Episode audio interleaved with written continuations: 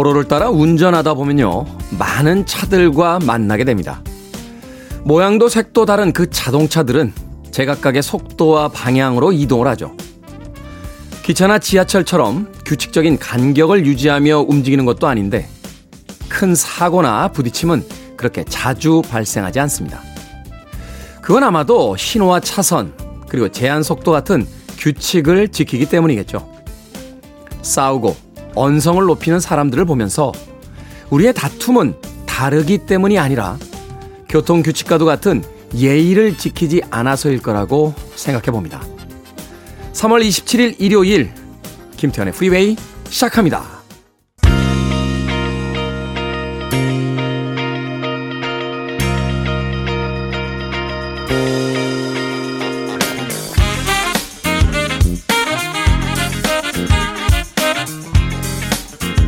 빌보드 Kid의 아침 선택 김태훈의 Freeway 저는 클테짜 쓰는 테디 김태훈입니다.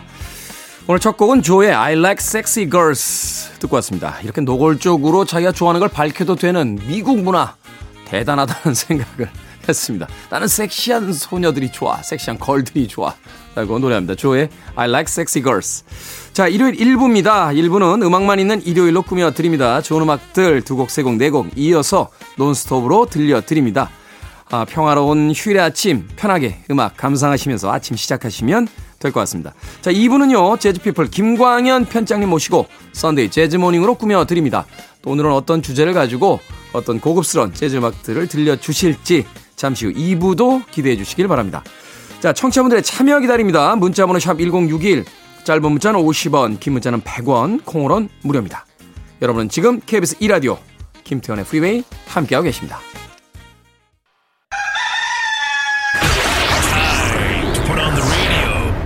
김태훈의 프리웨이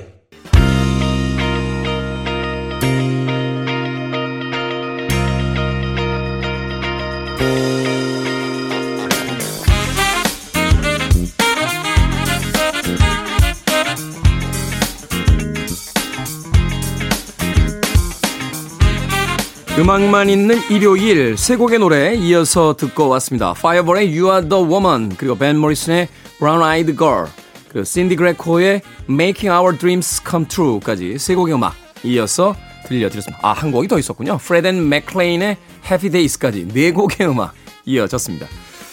자, 김경진님, 좋은 음악과 함께 할게요 하셨는데, 에, 예, 음악만 있는 일요일 1부 순서, 어, 좋은 음악들 계속해서 이어지고 있으니까 아, 함께 해주시길 바라겠습니다. 2부에서는 아까 예고해 드린 대로 재즈피플의 김광현 편집장님께서 Sunday Jazz Morning으로 꾸며드립니다.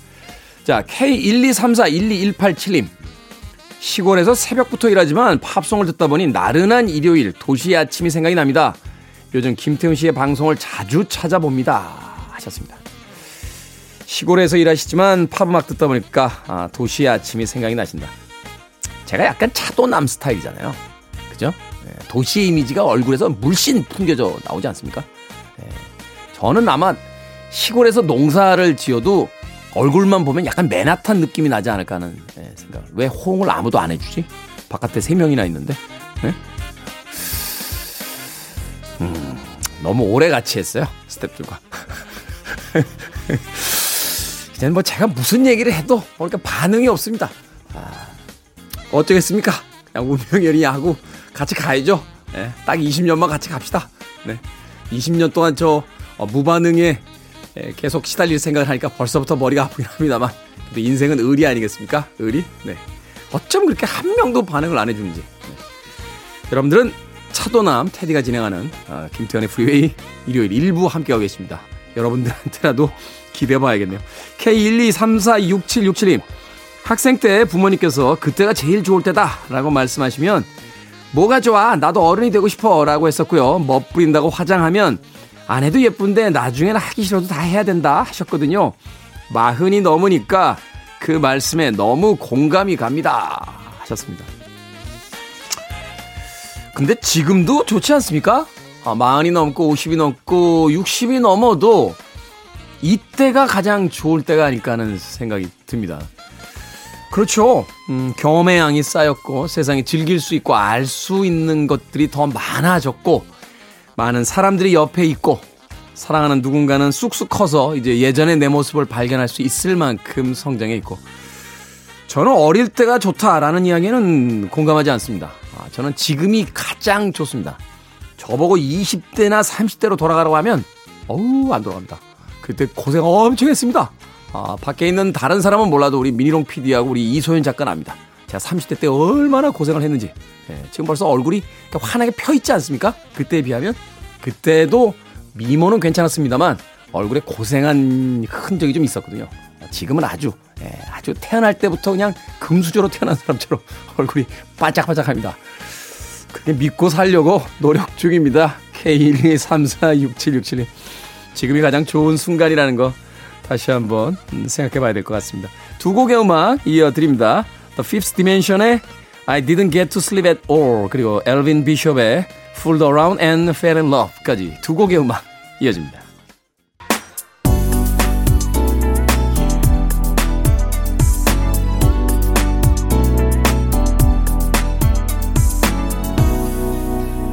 김태훈의 Freeway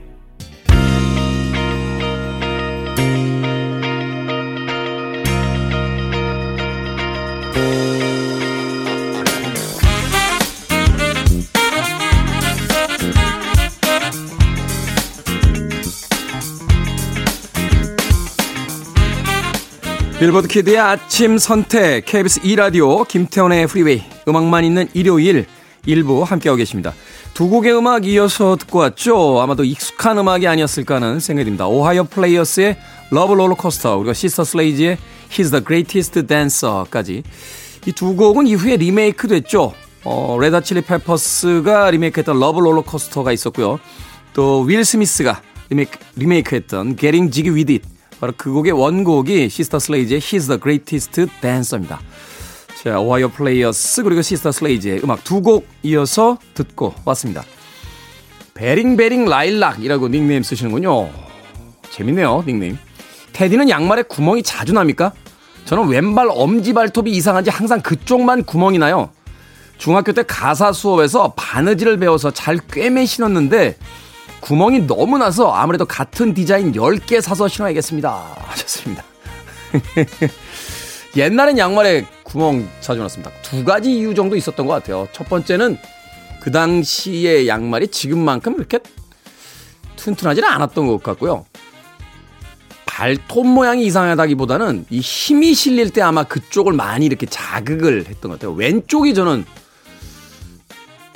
더 많이 예, 구멍이 났던 기억이 납니다. 그걸 나중에 제가 왜 알게 됐냐면 그 등산화 살 때요. 한 치수를 큰 걸 삽니다. 아, 이 등산을 올라갔다 내려오면 이 내리막길을 내려올 때 체중이 앞쪽으로 쏠리기 때문에 신발을 딱 맞는 신발을 사면요. 이 발톱이 신발에 계속 부딪혀서 나중에 이제 발톱이 빠지는 경우도 생겨요. 그래서 신발을 조금 이렇게 한 치수 정도 큰 걸 사서 좀 두터운 양말을 신고 등산을 하는데 그때 알았어요. 어, 이건 발톱 모양이 중요한 게 아니라 어릴 때 뭐 축구하고 공 차고 막그 달려고 막 이러잖아요. 그러다 보니까 이 딱 맞는 운동 지금 생각하면 그때 크던 때라 어머니가 이렇게 맞는 신발을 사줘도 이게 몇 달 만에 발이 커지고 막 이랬어요. 그러면서 아마 양말에 구멍이 많이 나지 않았나. 어릴 때는 많이 나던 구멍이 다 크고 나니까 별로 나질 않더군요. 어, 아마도 그런 이유 때문이 아닐까. 근데 베링베링 라일락님은 다 크신 분이잖아요. 왜 날까요? 네. 중학교 때 가사 수업에서 바느질 배워서 잘 꿰매 신는다라고 하셨는데 저도 옛날에 양말 제가 꼬매 신었던 기억이 나. 근데 우리 할머니가 꼬매 주시면 진짜 깔끔하게 꼬매지는데 제가 꼬매면은 왜 이렇게 중간에 이렇게 입이 부풀어 오른 것처럼 이렇게 이렇게 꼬매집니다. 나중에 알았어요. 할머니한테 비법이 있다는 걸. 그 전구를 안에다 넣고 그렇게 꼬매시더군요. 동그란 전구를. 그러니까 그게 아주 그걸 또 혼자만 아시고 저한테는 안 알려주셨습니다. 그래서 저는 항상 꼬매면 제일 바보 같은 게 양말 한쪽 구멍 났다고 두 짝 다 버리는 거예요. 네, 똑같은 양말 사놓으면 한쪽만 버리면 됩니다. 그러면 계속해서 짝을 맞춰서 양말을 신을 수 있습니다. 베링베링 라일락님. 네. 자, 힘내보험이라고 닉네임 쓰시는데 둘째가 건네준 명함 받아두고 한참을 들여다봤습니다. 정말 기다렸던 명함이라서요.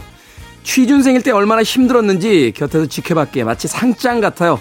축하한다, 우리 둘째라고 하셨습니다. 천명함 나올 때 기분 좋죠, 정말. 아, 세상에 나의 어떤 이름표를 가진 듯한 기분도 들고요.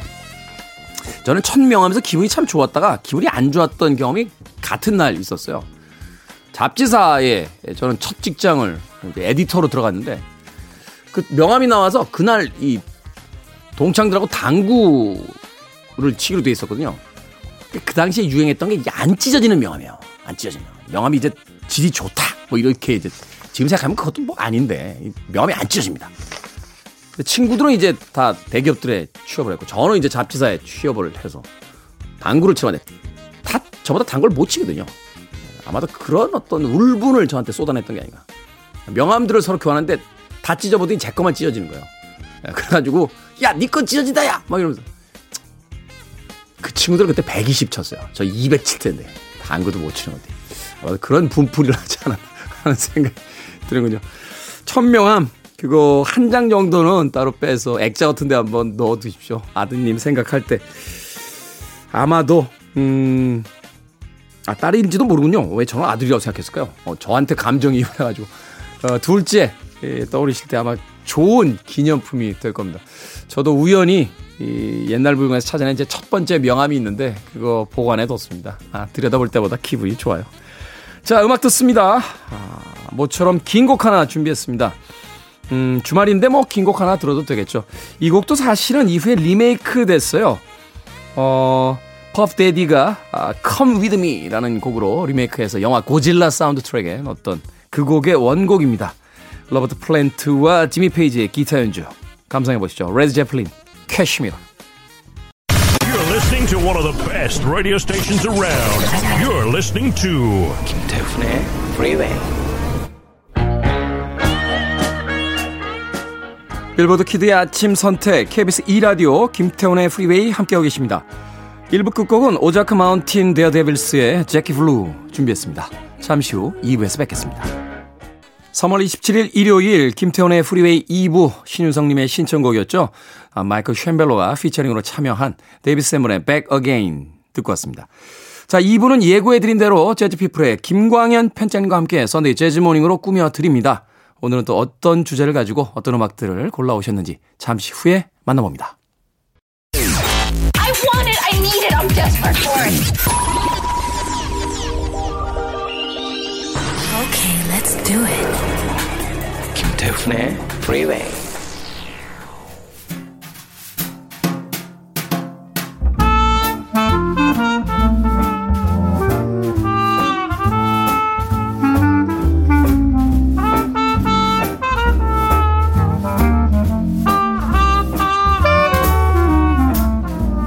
멀리 나가지 않아도 재즈와 함께라면 일요일이 특별해집니다. Sunday Jazz Morning. 오늘도 재즈 피플의 김광현 편집장님과 함께합니다. 어서 오세요. 안녕하세요. 김광현입니다. 자, 지난주에는 봄과 어울리는 아늑한 재즈들을 들어봤는데 또 오늘은 어떤 주제를 가지고 음악들을 들어봅니까? 네.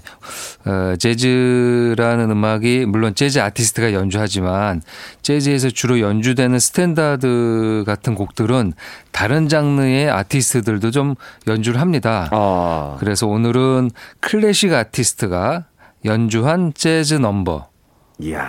그러니까 이제 클래식 곡을 재즈 연주자가 연주하는 경우는 있죠. 그렇죠. 그렇죠? 뭐 베토벤 곡, 그렇죠. 어. 베토벤 곡을 연주한다든지 쇼팽의 곡을 갖고 와서 전곡을 다 가져오지 않더라도 저 찰리 파커처럼 그 간주 부분에다 그렇죠. 어, 즉흥 연주 부분에다 그런 클래식 들을 차용했던 연주자들이 맞습니다. 워낙 많잖아요. 예, 그렇게 연주하기도 하고요. 뭐 최근 연주자들은 뭐 말로의 대평성 그 교향곡을 재즈로 편곡해 가지고 연주하기도 하거든요. 말로도 어려운데 그거 그렇습니다. 재즈, 재 편곡을 그런 것도 재미난데요. 네. 뭐 그런 작업들은 뭐 1950년대부터 지속적으로 이루어져 왔는데요. 네. 오늘은 그 반대 경우가 되겠죠. 그 클래식 아티스트가 재즈 연주자들이 주로 연주하는 재즈 히트곡들 재즈에서 자주, 자주 연주되는 스탠다드 곡을 어떻게 연주하는지 물론 재즈 프로 연주자들처럼 뭐 자유로운 즉흥 연주를 한다든지 그러지는 않지만 네. 근데 그들이 연주하는 또 그 나름대로의 차분하고 아늑한 분위기가 있습니다. 그래서 오늘은 그런 곡들을 골라봤습니다. 네. 사실 이제 클래식 아티스트들이 가장 놀라워하는 게 그런 거잖아요. 어떻게 악보가 없이 연주를 합니까? 네, 네. 라고 그렇죠. 심지어는 그걸 가지고 협연을 합니까? 라고 네. 이야기를 하는 부분들이 맞습니다. 있는데. 네.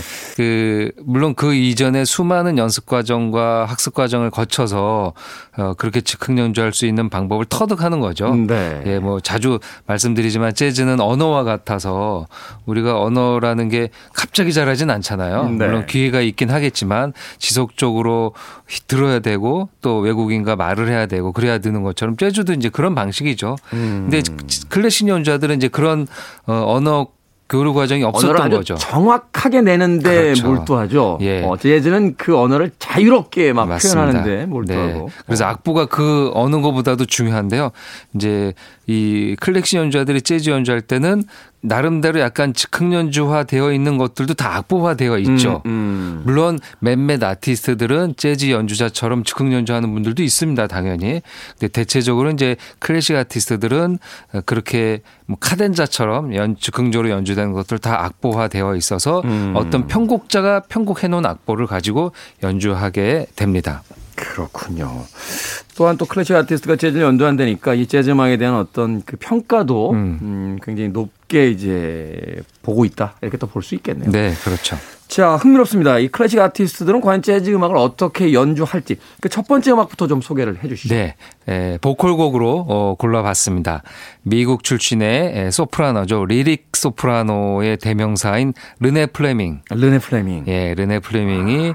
예, 노래를 했는데요. 이렇게 그 세계적으로 유명한 성악가들은 어느 정도 경력이 되면은 꼭 이렇게 재즈 스탠다드를 노래를 하더라고요. 사실 이게 상업적으로 더 좋아요. 그렇죠. 아, 판이 예. 더 많이 팔리죠. 맞습니다. 예. 어느 정도 자신의 주 전공들은 뭐 너무 많은 오페라에 출연하고 어, 아리아를 불렀으니까요. 네. 어, 어느 정도 중년 이상이 되고 경력이 되면은 이제 팝 넘버라든지 재즈 넘버들을 자신의 스타일로 부르는데요. 이 르네 플레밍도 2005년에 이 Haunted Heart라는 앨범을 발표를 했는데요. Haunted Heart. 예, 거기서 이제 재즈 스탠다드 곡들을 자신의 스타일로 어, 불렀습니다. 르네 플레밍은 아주 전통적인 오페라 아, 소프라노죠. 우리가 네. 흔히 예, 소프라노 하면 대표되는 스타일을 이제 리릭 소프라노라고 하는데요. 뭐 모차르트부터 해서 프랑스 오페라 아, 그다음에 핸델 뭐 다양한 클래식 곡들 그리고 지금 말씀드린 예, 이런 popular한 넘버들까지 소화하는 전천후 어, 소프라노라고 볼 수 있고요. 네. 아무래도 이제 이 클래식이란 게 유럽 아티스트들이 두각을 나타내죠. 근데 이제 미국 소프라노 중에서는 거기 견줄 수 있는 만한 음. 아티스트. 그래서 미국을 대표하는 성악가. 그래서 그 아주 유명한 그리고 인지도도 있고 성공한 사람이 이제 서는 무대가 이 슈퍼볼 무대이거든요. 슈퍼볼 무대에 선다는 거는 이제 정말 대단하거든요. 미국 그렇죠. 내에서 시청률이 가장 높은 프로그램이 맞습니다. 이 슈퍼볼 네. 하프타임 쇼잖아요. 네. 그 정도로 이 슈퍼볼 무대는 누구나 서고 싶은 음. 어, 무대인데요. 이 클래식 아티스트로서는 최초로 이 르네 플레밍이 슈퍼볼에서 미국 국가를 불렀다고도 합니다. 아, 그러니까 그 정도로 미국 사람들이 좋아하는 아티스트인 음. 거죠. 미국의 슈퍼볼 경기의 개막에서 네. 어, 국가를 불렀다. 네. 어. 그 르네 플레밍이 부르는 스탠다드 넘버인데요. 어, 자니 하트만의 바리톤 목소리로 유명한 My One and Only Love라는 곡을 에, 르네 플레밍의 노래와 그다음에 피아노 반주는 재즈 피아니스트이죠. 이 빌 프레드 허시. 음. 이 앨범에는 빌 프리셀도 기타를 연주합니다. 네. 근데 이제 곡에 따라서 이렇게 배분을 해서 연주하는데요. 이 My One and Only Love에서는 르네 플레밍의 노래와 프레드 허시의 피아노를 들으실 수 있습니다. 네. My One and Only Love야 뭐 너무 유명한 스탠더드 넘버니까. 조니 하트만이 부를 때는 동굴에서 부르는 듯한 그런 네. 느낌이었고 또 그 바에서 부르는 듯한 느낌은 스팅의 버전을 또 많이 그렇죠. 예, 맞습니다. 들으셨는데 네. 르네 플레밍의 보컬, 소프라노 보컬은 과연 이 곡을 어떻게 소화하는지 My One and Only Love 듣겠습니다. Sunday Jazz Morning 오늘은 클래식 아티스트가 연주하는 재즈 음악 듣고 있습니다. 그 첫 번째 곡으로 소프라노, 클래식 소프라노인 르네 플레밍이 부른 My One and Only Love 듣고 왔습니다. 어쩜 이렇게 한 음도 놓치지 않고 음. 최선을 다해서 부릅니까? 맞습니다. 네. 네. 아마 그 음악을 시작할 때부터 이제 그렇게 발성을 연습하고, 아, 어, 호흡도 그렇게 하고 네. 그런 것들이 몸에 배했겠죠 완전히 음. 그리고 그것을 이제 가지고 재즈 피아니스트와 연주하더라도 뒤에 반주도 또 나름대로 이제 클래식 성악가가 연주하니까 그 재즈 보컬리스트의 반주와 좀 달리 음. 뭔가 좀더 어, 아주 자유롭게 연주되진 않고 진짜 그 보컬리스트의 반주자 역할을 충실히 한 것 같습니다. 아주 조심스럽게 뒤를 네, 맞습니다. 쫓아가면서 네. 사실은 이제 반주를 보컬이 쫓아오는 게 아니라 보컬 뒤에서 아주 조심스럽게 음. 음.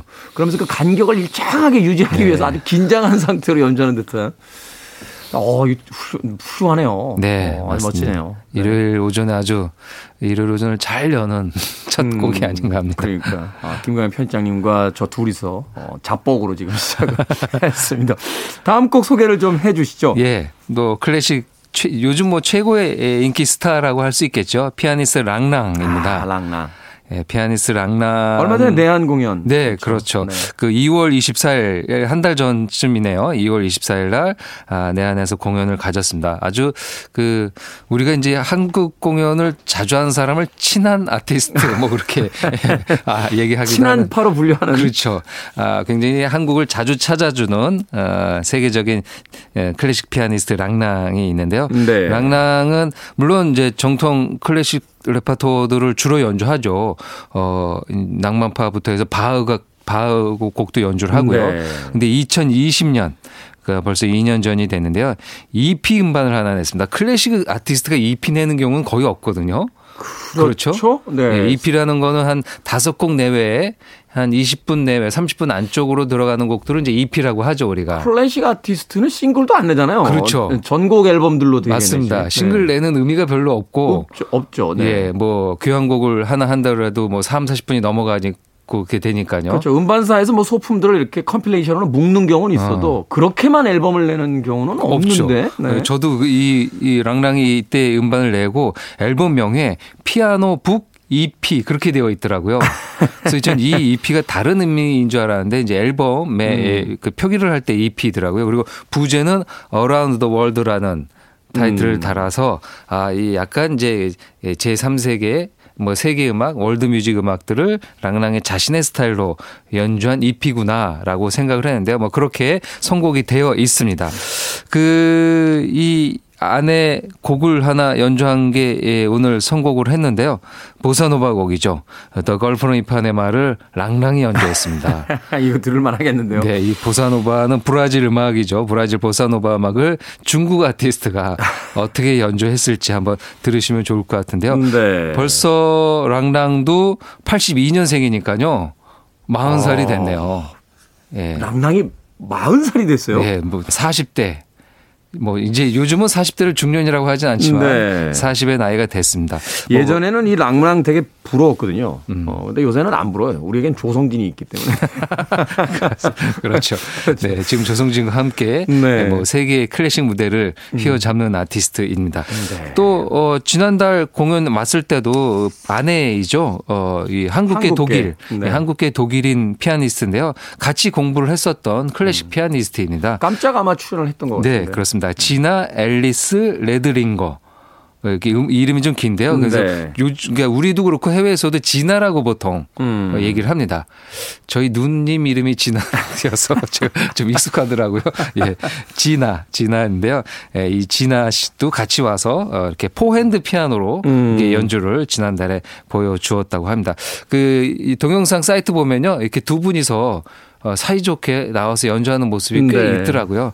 어, 아내와, 사랑도 성공한 투어를 네. 많이 다니더라고요. 그렇죠. 네, 네 그렇습니다. 아, 사랑도 성공한 아티스트입니다. 오늘은 그 차분하고 아기자기한 곡이죠. 보사노바 곡. 보사노바를 대표하는 Girl from Ipanema를 랑랑의 연주로 어, 들어볼까 합니다. 네. 자, 이어지는 곡 한 곡 짧게 소개를 해 주시죠. 예. 이, 이어지는 곡은 좀 긴 곡입니다. 아, 재즈의 그, 그 클래식 그 스윙 빅밴드 시대 때 인기 있었던 곡인데요. Take the A Train이라는 어, 곡이 되겠습니다. 이 빌리 네. 스트레이혼이 만들고 듀크 엘링턴이 연주해서 어, 사랑받는 곡이죠. 지금도 스윙 시대를 대표하는 곡 중에 하나인데요. 이 곡을 어, 사이먼 레틀이라는 그 한동안 베를린 필을 지휘하고 어, 이끌었었던 어, 뭐 세계적인 거장이죠. 그렇죠. 뭐 최근에까지도 그 스타라고 하면 이제 사이먼 레틀하고 이제 두다멜까지 네. 해서 이렇게 뭐 소위 스타급 그렇죠. 지휘자들로 이야기하는데. 네. 뭐 랑랑처럼 플레이어로서로도 유명하지만 지휘자도 클래식은 되게 중요하잖아요. 그렇죠. 그 지휘자가 어느 오케스트라 상임으로 가느냐가 또 재즈계의 큰 big 음, 네. 이슈이기도 하는데요. 사이먼 레틀은 이 베를린 필을 전, 뭐 전성기는 카라얀이라고 볼 수 있겠지만 음, 네. 그래도 이제 최근에 베를린 필을 굉장히 유명한 다시 혁신시킨 아, 그랬어요. 음. 혁신시켰던 아, 지휘자인데요. 이 이 사이먼 레틀이 아주 어린 나이에 그러니까 베를린필 오기 전에 영국에 이서 그 버밍엄시에서 창단된 버밍엄시 교향악단이 있었는데 거기에 이제 상임 지휘자로 가게 되는데 그때 나이가 음. 25살이었다고 합니다. 지휘자 나이가? 예, 지휘자로. 오. 대단하네요. 그러니까 이 버밍엄 씨는 우리가 잘 물론 이름은 들어봤지만 네. 영국이 어디 있는지는 잘 모르잖아요. 잘 그러니까 그 약간 클래식에서는 어, 외곽 지역이었었던 음. 버밍엄 시의 25살에 지휘자로 들어가서 그 오케스트라를 세계적인 오케스트라로 키운 사람이 또 사이먼 레틀이고 그 능력을 인정받아서 베를린 필에 들어가게 되죠. 대단하군요. 대단한 대단한 지휘자입니다. 이 사이먼 레틀이 버밍엄시에 있었을 때 있었을 때이이 테이크 데이 트레인을 연주를 했습니다. 자신의 오케스트라와 함께. 근데 이제 여기에 색스폰 연주가나 이제 피아노 베이스가 들어가는데 그것은 재즈 아티스트를 이렇게 음. 불렀습니다. 그래서 이제 한편엔 클래식 오케스트라가 클래식에서도 색스폰을 쓰는데도 그렇죠. 어. 예. 그러더라도 이제 예, 그 느낌은 또 낼 수 없으니까요. 재즈 콤보 밴드의 클래식 오케스트라가 같이 협연하는 형태로 어, 되어 있습니다. 예, 연주는 그 바이올린의 레지나 카터, 색스폰에는 조 로바노와 조슈아 레드맨. 아, 당대 예, 최고들이네요. 그렇습니다. 예, 피아노에는 예, 게리 알렌, 예, 베이스에는 피터 워싱턴, 드럼에는 루이스 내시가 음. 연주를 했습니다. 자, 랑랑과 사이먼 레틀. 제가 클래식 잘 모르는데 저도 알고 있는 정도의 연주자와 지휘자들이니까 정말 세계적인 그런 연주자와 지휘자의 재즈 연주 들어보겠습니다. 랑랑의 The Girl from Ipanema 그리고 Sir Simon Rattle, 사이먼 레틀 경이군요. 네. City of Birmingham Symphony Orchestra가 연주한 Take A Train까지 두 곡의 음악 이어드립니다. KBS 2라디오 김태원의 프리웨이 오늘 일요일 2부 재즈피플 김광현 편집장과 함께하는 Sunday 재즈 morning으로 꾸며드리고 있습니다. 오늘은 세계적인 클래식 스타가 연주한 재즈곡인데 지금 들은 곡 소개를 좀 해주시죠. 예, 예 첼리스트죠. 요요마의 연주였습니다. 아, 뭐 지금 세계적 이제 뭐 유명하다는 걸 넘어서서 어떻게 보면 클래식을 넘어서서 어, 문화를 이끌어가는 거장 중에 하나가 아닐까 합니다. 대가가 됐죠. 맞습니다. 네. 네 대가라고 할 수 있죠. 어, 첼리스트 요요마와 그 다음에 그와 30년 동안 같이 연주한 피아니스트 음. 캐서린 스톳이라는 아티스트가 있는데요.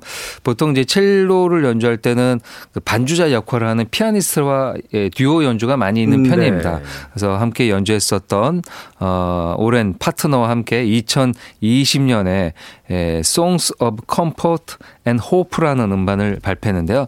뭐 앨범명에서 짐작하시듯이 이 코로나 시기에 어쨌든 상처받고 힘든 어 사람들을 위해서 위로하는 어, 앨범을 발표했는데요. 그 이 앨범이 만들어진 게 이제 요요마가 코로나 시기에 나가질 못하니까 네. 집에서 혼자 이렇게 첼로 연주한 거를 찍어서 동영상 사이트에 음. 올렸습니다. 그래서 요요마 한번 검색하셔서 보시면요. 그냥 어, 핸드폰으로 찍은 듯한 화면이 이게요. 되게 많더라고요. 코로나 시기가 우리에게 정말 많은 걸 뺏어갔습니다만 음.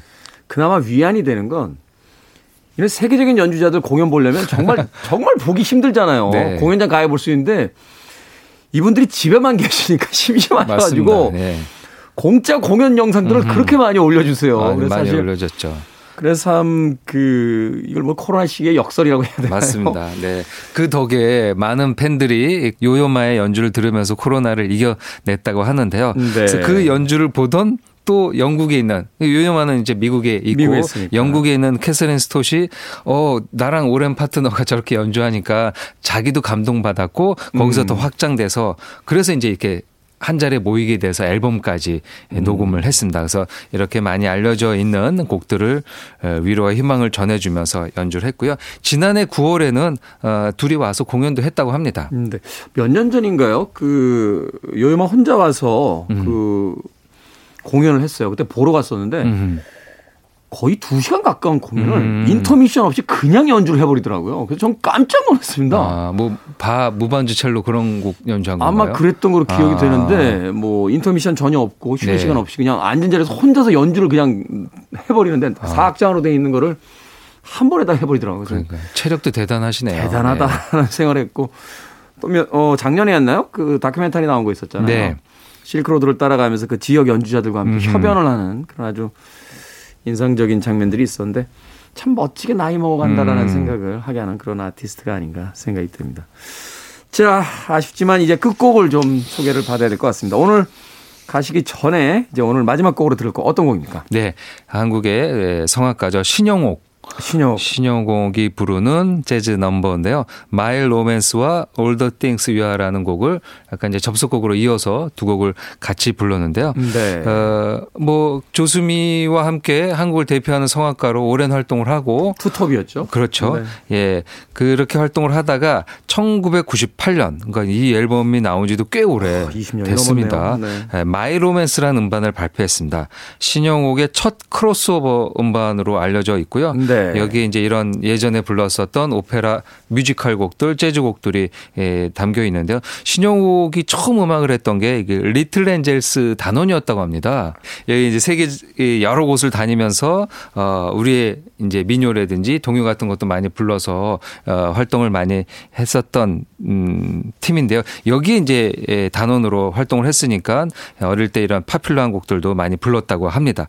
그 예전에는 이렇게 이제 클래식 아티스트 아티스트가 재즈나 팝을 하는 거를 이제 뭐 클래식의 외도 뭐 그렇게 해서 표현을 했죠. 좋아, 좋아하지 않았어요. 예, 뭐 이, 이런 표현을 했는데 지금은 너무나 자연스럽게 공연장에서 저 예. 일반 가수들은 문도 안 열어줬잖아요. 그렇죠. 예. 지금은 어, 다 열려 있고 누구나 음. 아, 장르 어, 스타일을 오가면서 어, 음악을 하고 있습니다. 아, 신영옥의 크로스오버 음반에서 골랐고요. 어, 피아노 반주와 편곡은 폴 투루 러브드라는 아티스트가 같이 해주었습니다. 네. 자, 신영옥 씨의 My Romance All the Things You Are는 오늘 끝곡으로 준비해 놓도록 하겠습니다. 일요일에 Sunday 재즈 morning 재즈 피플 김광현 편집장님과 함께 했습니다. 고맙습니다. 감사합니다.